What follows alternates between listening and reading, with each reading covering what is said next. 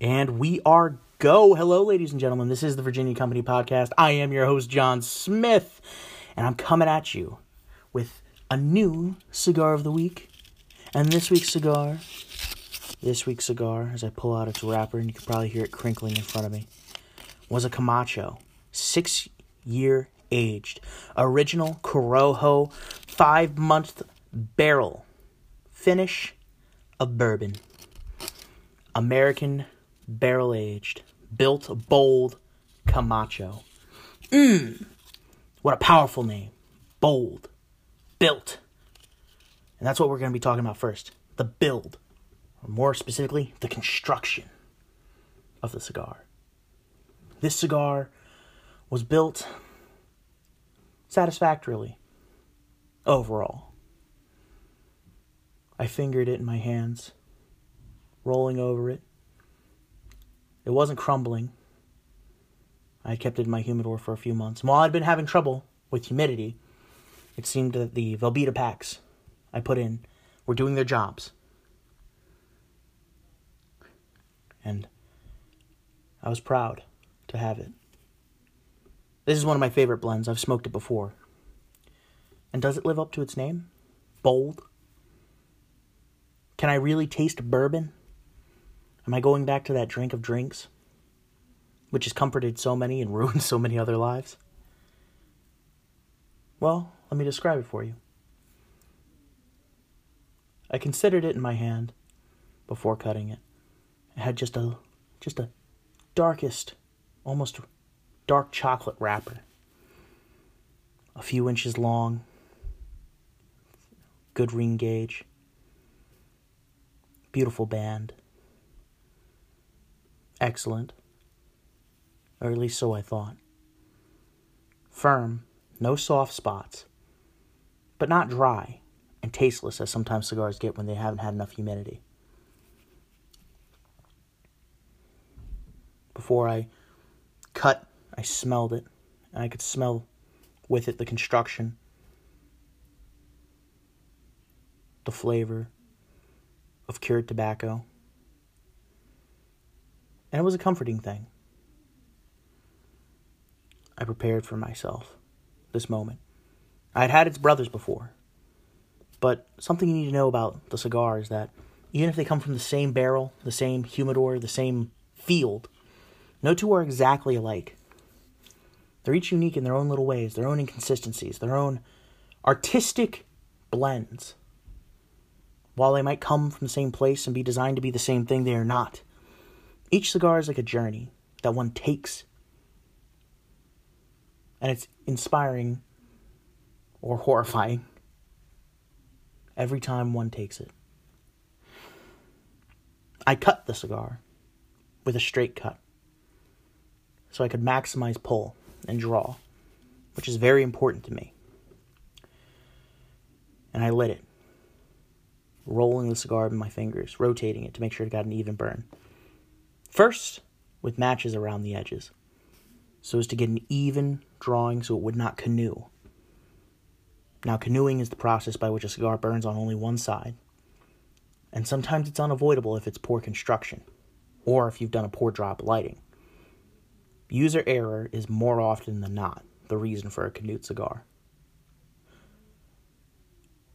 So it's very important that I get it correct when I do it so I can easily enjoy the combination of flavors as they were intended. Though it will take me wherever I want, or wherever it wants for that matter. I lit it delicately at first, and then to get the center and light the ultimate pyre to the cigar's death and my rebirth as a cigar aficionado, as a taster, as a reviewer, I took my torch and lit the center.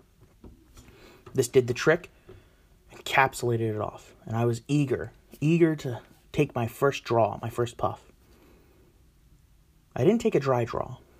That was my first mistake. When I finally took the first draw of the cigar, my smoke billowed up into the night sky. I noticed something instantly. The flavor that I know and love of a rich, earthy darkness followed by a shot of bourbon in the back of your lips and the tip of your nostrils and the tip of your tongue as it shoots out the end of your nose and out of the orifice of your mouth was still present, but it had to be worked upon to achieve that. The draw was tight, difficult to unleash, and it maintained this tightness throughout the entirety of the smoke. For me, I like a loose draw. I like a draw that's easy, like sucking through a straw. So I can get the most flavor as I can out of it in the time I have it, usually for 45 minutes to an hour. In this case, this particular one did not live it to, up to its brothers, who have traditionally, while they've always had a tight draw, were not quite this tight and did not require this much effort from me. Nonetheless, the cigar was enjoyable. Well wrapped and well worth the price. I took it in my mouth and enjoyed it and tasted each flavor note. Rich, oily, dark wrapper, followed by a shot of bourbon, as though it had just gone down and the aftertaste was still in your mouth. It was a fine thing. I sat there thinking, moment by moment, about the others I'd had. And while it certainly held up its consistency and flavor, it it was consistently how do I put this? Consistent in flavor, but consistently tight in the draw. Difficult to taste. But when the smoke finally did arrive and caressed my tongue and my nostrils on the retrohale, that richness that I had fell in love with was still there. And what a richness it was. What a richness it was. I tell you this. I was impressed, once again, with the general construction besides the draw because it burned evenly with three or four inches of ash, almost half the cigar, before it finally puttered off. And it did not cone. It was well built. It was simply too tight for me.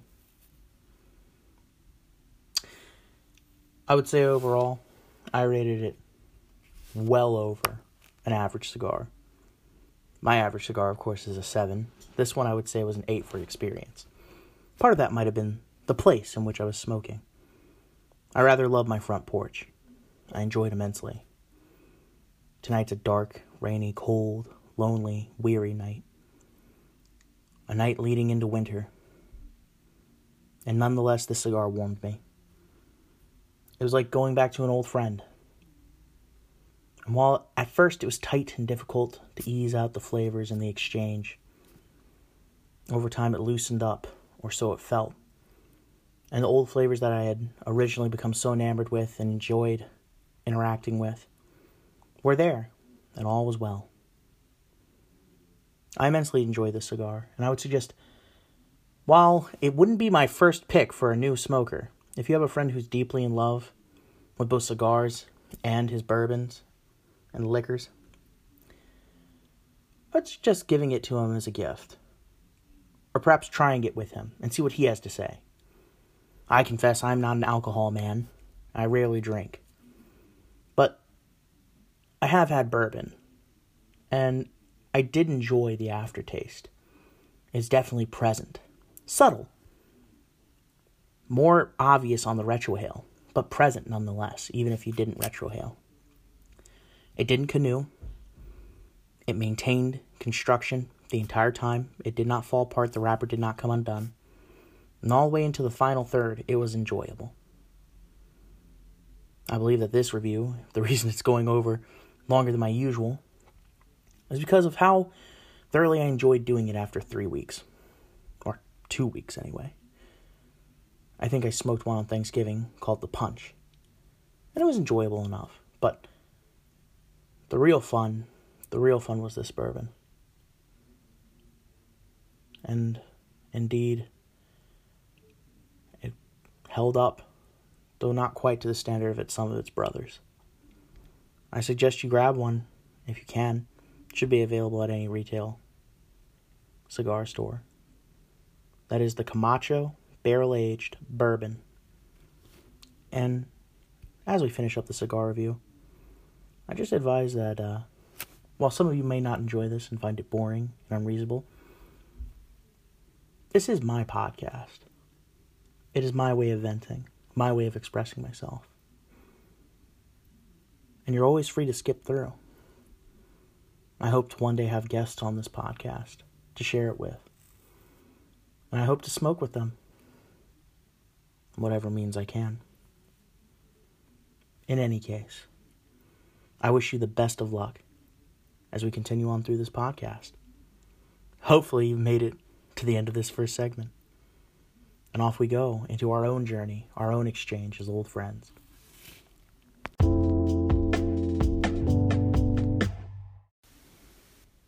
All right, we're back after a brief interlude of approximately three seconds because that's how long the recording is. I hope you enjoyed the first segment because here I am to rant to you. I recently had the pleasure of listening to a debate between a socialist and a capitalist. And the subject of the debate was simple Is socialism a preferable alternative to capitalism? I often listen to debates in my free time. I enjoy them. I enjoy the exchange of ideas and the argumentation employed. I myself am a confrontational person, believe it or not. I enjoy arguing immensely. And I like throwing around hefty ideas and great rhetoric, trying to inspire or get a crowd to agree with me. I would say I enjoy it almost as much, well, as anything else. Playing a video game, reading, writing, speaking on this podcast, offering my opinions in controversy to someone else's. In stark contrast, if you will. There's something about it that entertains me immensely, makes me passionate, proud, gives me new life. I enjoy it immensely, and I enjoy watching others partake in it. For it's a tradition I find that is dying. In this age of media where debates and argument is so common, no one really seems to know how to do it correctly. In this case, I found it much the same to be true. The socialist started, and his argument essentially boiled down to I'm not trying to sell you the socialism of the past, the communism, the Marxism, the Stalinism, and Maoism of the past. I'm merely trying to suggest that there might be an alternative to capitalism, that we can do better. We, being, I assume, the proletariat, the working man, the people, not the 1%. While he didn't offer any solid replacement for capitalism, he did point out a few major issues with it. Namely, that capitalism is undemocratic, unequal, and promotes wealth inequality, and, generally speaking, entirely unstable, as there are regular recessions and depressions every 47 or so years. I'll be honest. Economically, when I was younger, I was very libertarian, very conservative. I still am very conservative, traditional. One might even call me right wing. But the arguments he made in favor of these three core premises I found were, well, interesting, to say the least. He compares capitalism to a monarchy, in which there's still a king rolling over his kingdom, making all the decisions, and the subjects, the workers, are entirely based on his whims, what he wants. They make it or break it by his desire, with no say in their day to day lives, which, for most working adults, he claims, is where we spend most of our time. I found this interesting and true. It's true that when I get up and go to work, I know that I have to do what my manager says, and he in turn has to do what his executive says, and he in turn has to do whatever the family or owner says. I know this. But it would seem fundamentally unfair, me, an employee, going into someone else's business that they started and demanding that I be allowed to have a say in how they run it. After all, I don't have to work there. Or at least, I do have to work there if I want to pay my bills, but I don't have to work there specifically if I don't want to. The second point of monarchy was interesting though because I found it fitting that that monarchy is essentially saying, well, at least in the old imperial Byzantine sense, the old emperors quite literally owned everything within the empire, and everyone else just sort of rented it from him. All the subjects. Well, replace the word subject or serf, or he even goes so far as to say slave, with employee, and he says you have about an equivalent system. He says the fundamental problem with this system is that while we democratized the government and the politics, we did not democratize economics. And so as a result, you have a sort of corrupt system in which politics can be bought out by economics. Interesting take. There is a connection there between political corruption and economic corruption. And his libertarian opponent responded simply by saying, Yes, of course there's corruption in this crony capitalist society. We call that crony capitalism. But the way to reduce that is by minimizing the government's role and interest and maximizing liberty for competitors. So things like the Federal Reserve should be gutted, but otherwise the principles of private property and ownership and protection of individual liberties as far as these things relate, well, they should be maintained. I found this interesting I found a lot of things interesting as far as this goes. But it seemed that the socialist and the capitalist were both agreeing. This didn't seem like a debate. It seemed as though the socialist would say something, X is corrupt, and Y should be a better solution. And then the capitalist would re- respond by saying, Oh, I agree it is corrupt, but can you give me that solution. And then the socialists would respond with, well, not really that solution, but, you know, we should just consider a different solution together. And the capitalists would say, I agree. We should consider that solution, so long as it's not done forcefully. And it seemed like the socialists could never really answer to the capitalists' response because the capitalists just co opted whatever the socialists said. For instance, one of the points of the debate was a commune, right? This this idea that workers' communes and collectives and, and co-ops exist, and that in a capitalist society, those things can still exist. That you can voluntarily go and start your own co- co-op, though it would be more difficult than starting your own business, as you have less control and have to consider other people. But you could theoretically do that, and indeed, in some places such as Spain, there are rather large co-ops But one of the things I found interesting was that, well, of course, back to that word interesting, I'd say antagonizing, was that rather than arguing on the principles of individual ownership versus collective ownership, which to me is the basis of socialism and capitalism, respectively, the capitalist would simply agree, oh, yeah, collective ownership is fine. And the socialist would, would say, well, yes, we agree on that. Or vice versa all the capitalists would err on is that it could not be the state that pushes this collective ownership. There should be voluntary co ops. And the socialist, unlike his capitalist ally, would not agree to this. He wouldn't outright condemn it, but he simply implied there was a systemic disregard for these co ops. They rarely exist, at least in America.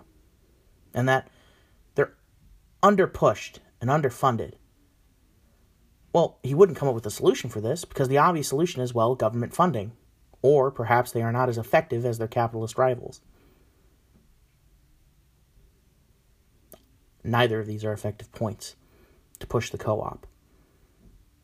What annoyed me about this was it felt like both were for the sake of trying to look good, simply, in a sense, co opting each other's ideas. The capitalist would assert that he agreed with the socialist, that he thought, yes, workers should be able to own their own things. And then the socialist wouldn't be able to respond.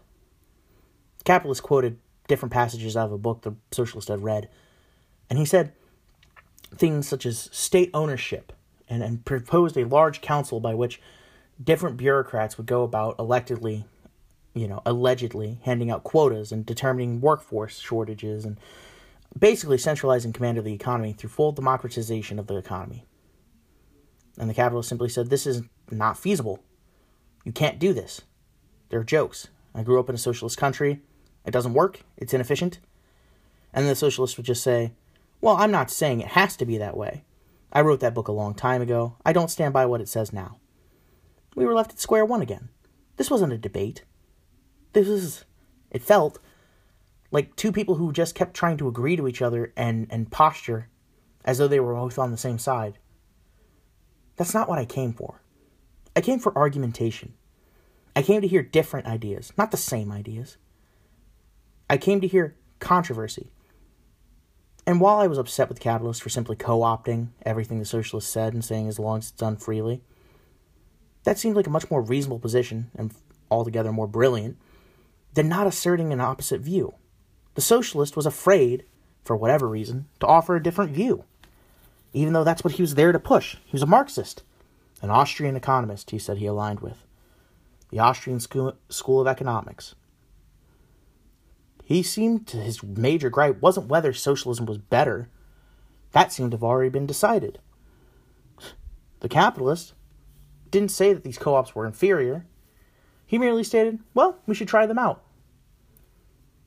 I thought the whole point of the debate was saying whether socialism was better than capitalism, not whether they could coexist.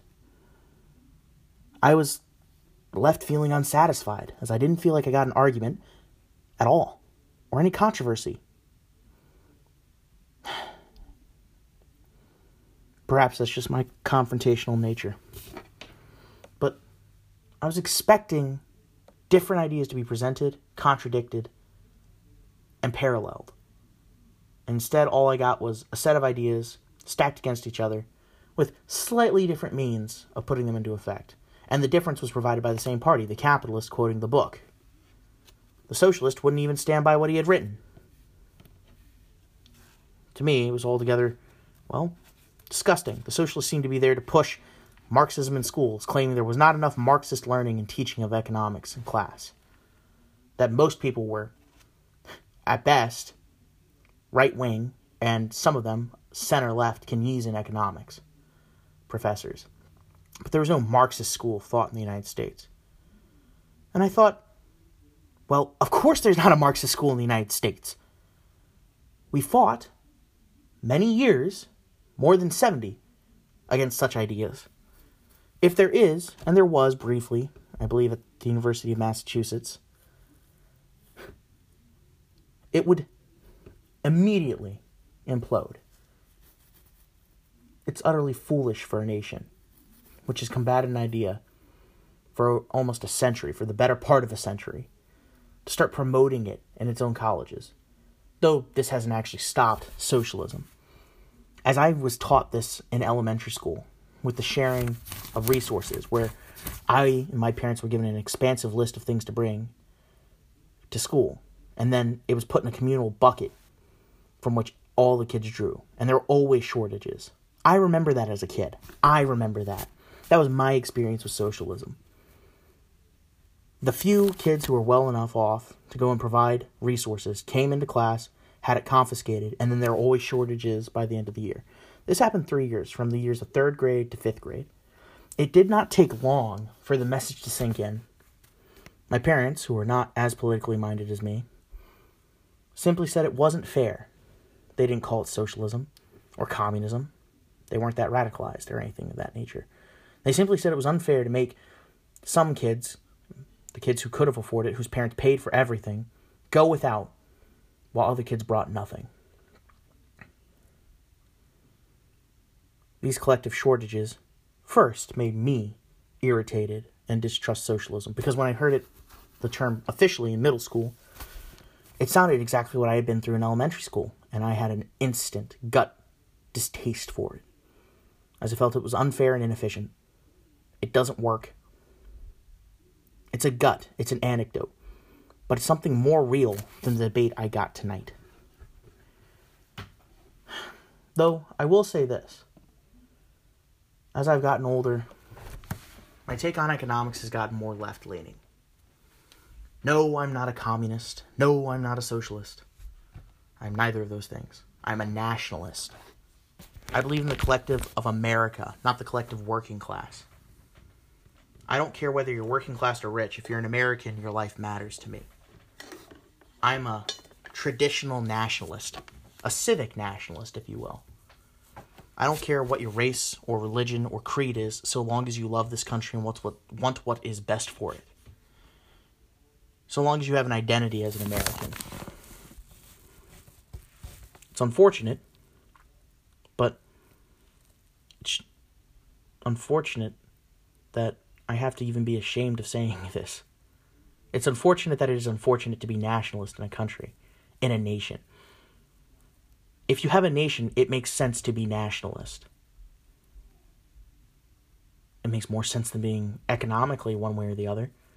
For who cares if it's socialist or capitalist if the nation maintains its identity, if people get their bread, if men can raise their sons and women their daughters, if there's still honor, integrity, and justice. Who cares whether it's a collective commune or a privately owned business, so long as they live with integrity? I have no problem with either. Even though I have far more skepticism about one than the other. I will equally entertain both if there is a logical, rational case to be made for either. But seemed all these people were doing were moral pondering, as though they both agreed, well, these communes are superior, or could work better, or are fair, or they should be promoted. But one said the state shouldn't fund them, and the other one, well, he didn't say the state should, but it was just implied that he wouldn't say no. It was so interesting. It wasn't even a debate, it was just like a series of statements that didn't even necessarily contradict each other. I know I feel like I'm repeating myself. It's just, it was frustrating. My view of capitalism is generally this capitalism needs to be reined in with altruism, integrity, and honor. The richest among us should take into account their wealth and their blessing, and should be more than willing to share it with others though not forced to, if they do not want to.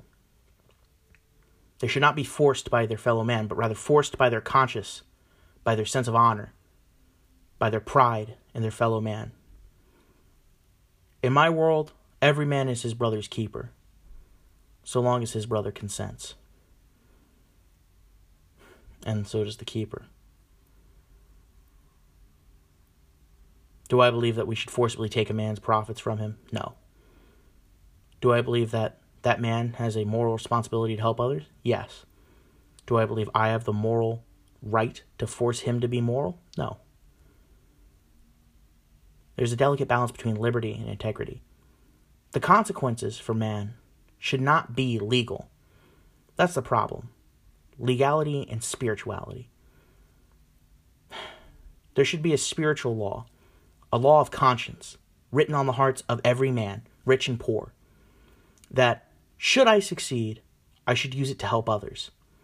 I should love my neighbor, care for the widows and the orphans, protect and honor my people and those around me, respecting their wishes to the best of my ability, and living with integrity in day to day life.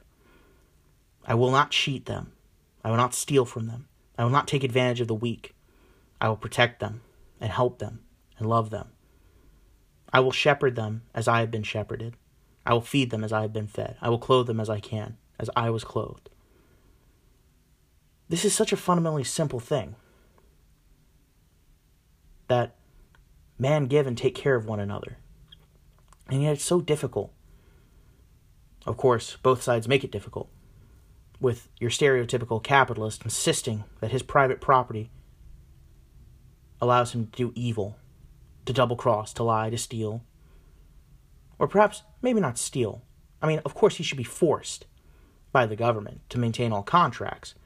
But even if there's a contract which is clearly unfair, well, as long as both parties consent, then it's fair.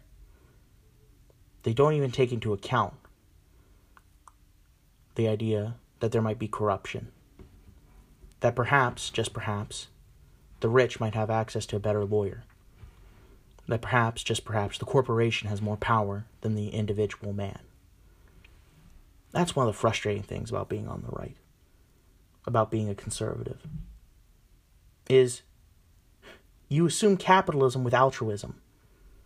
You assume free markets, but also enslaved consciousness, or consciences, I should say. Every man should be bound not by a legal word spoken by the government, but by the law of his conscience, of God, written upon his heart, that tells him he needs to take care of those weaker than him, that lets him know that every man is made in God's image, that he has a responsibility and a duty to help others and bless them as God has blessed him. It's a simple concept, and I've reiterated it twice, three, four times now.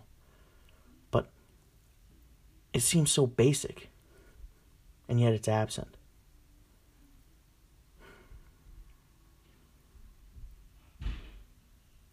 Another thing that really grinds my gears about socialism is that they never make an argument from the point of view of the owner or ever try to empathize with him. While a capitalist may occasionally, and I do mean this very occasionally, make appeals to the worker, offering them status, offering them the chance to move up into the status of an owner. The socialist will never, ever make room for an owner to voluntarily become a worker or put himself in the feet of the worker.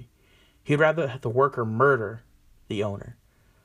He would rather the proletariat fight and destroy the bourgeoisie than have the bourgeoisie willingly step down.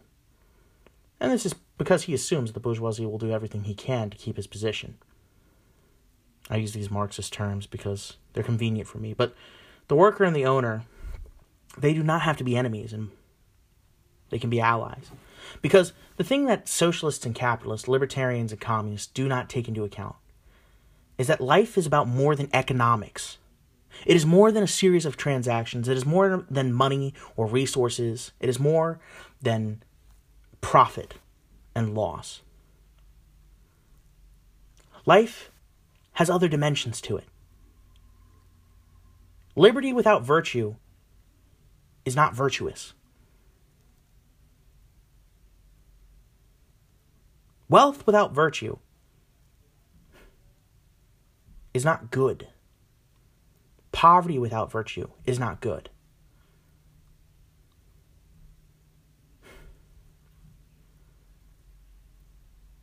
There are different things besides the amount of money in your wallet the size of your checking account, the size of your house, how nice your car is, what shoes you're wearing, what suits you're tailored. There are more things in life. These things are nice things to have, but they are not the end result of life. They are not the end. They are only a means to an end. And that ultimate end should be the betterment, the good, whatever is good.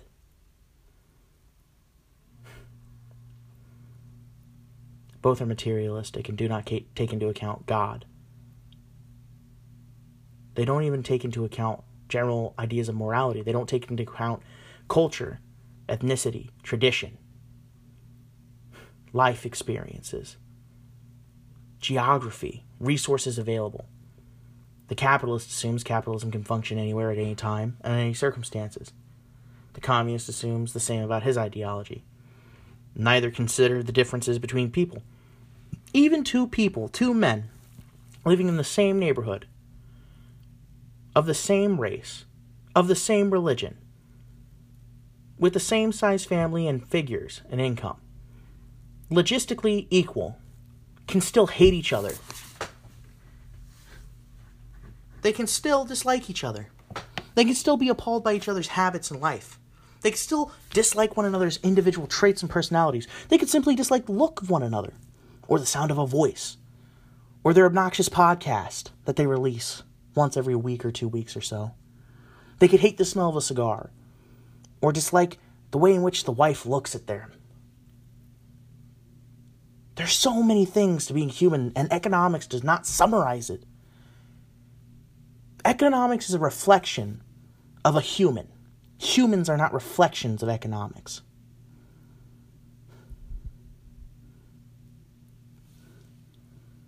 You do not have the market without people, but you can have people without a market.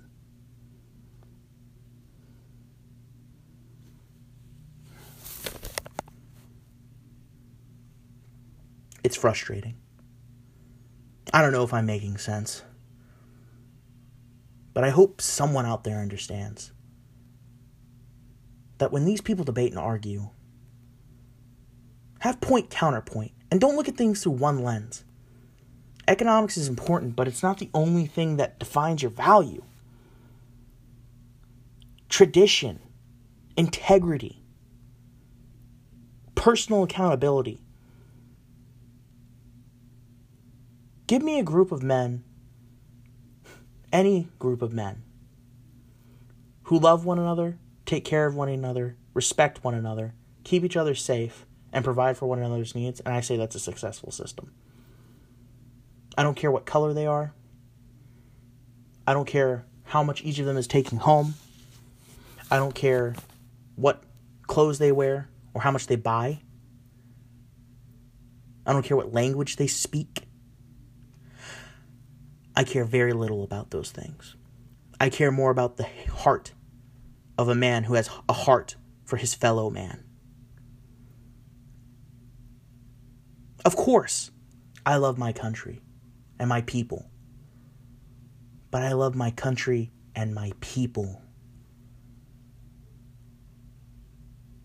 While I have my preferences and how things should be run, and they're very strong preferences, Ultimately, to that end, it is for my fellow man, for my fellow citizens,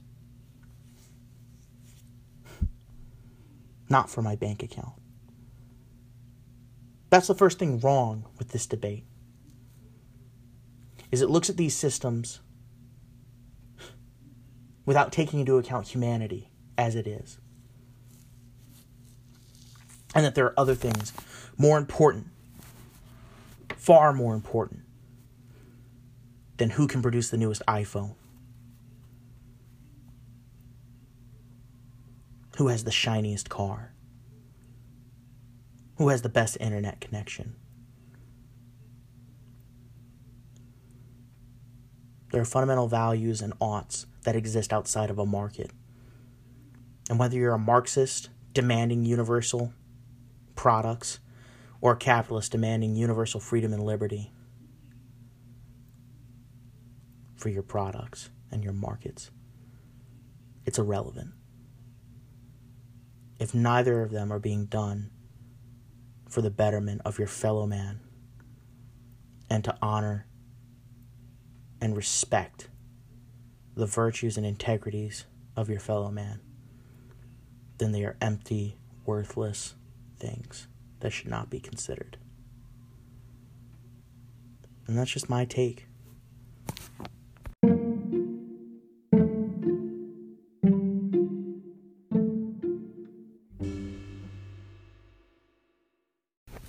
So recently, I was told that I uh, I should keep the podcast shorter. That it's easier. That it keeps retention. That people, generally speaking, enjoy that more. And I think I will. So I believe this is the end of the podcast, and I'd just like to go ahead and thank you all for staying with me until the end. The one or two of you that actually make it all the way through, you're real fans, and I appreciate it. If any of you ever wants to be on the podcast, you're free to join me. Go ahead and look me up on Instagram at Virginia Company Podcast and message me. I'd be happy to entertain you. I'd be happy to have you. I've got another gentleman uh, who's actually supposed to join me. He's a friend of mine named Austin, and he does, I guess, car renovations. He's also a firefighter and, you know, apparently works for a paper printing company.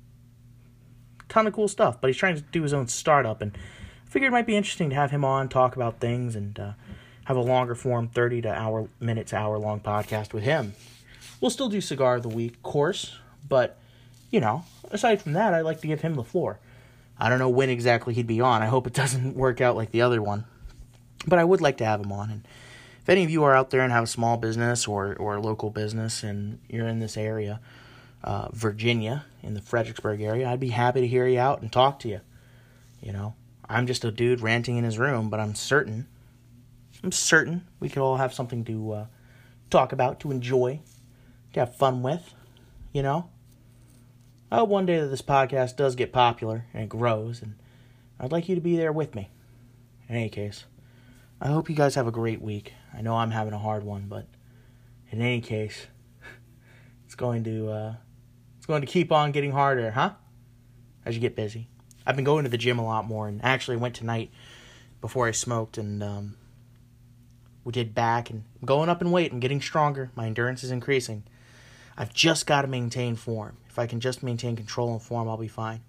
I've also got to control my eating. A lot of people say I look like I've lost weight, but I don't think so. I'm still the same weight I was. But going to the gym three times a week has got to be helping somehow. I'm also doing some WW so that uh, you know I can maintain my weight maybe not gain, but at least maintain. Maybe not lose a lot, but at least maintain. I'm eating a lot of protein, a lot more vegetables. I eat a salad every day, and I'm hoping this leads to slight improvement over time. If not, just a little bit healthier. At least it makes me feel better about myself. And honestly, having a fine mind, you know, that's happy and satisfied with itself is the best reward. In any case, I hope you guys have a great day, have a great week, have a great year, and a great life please come and join me again on the podcast. And like I said, thank you so much for listening. And I'm out.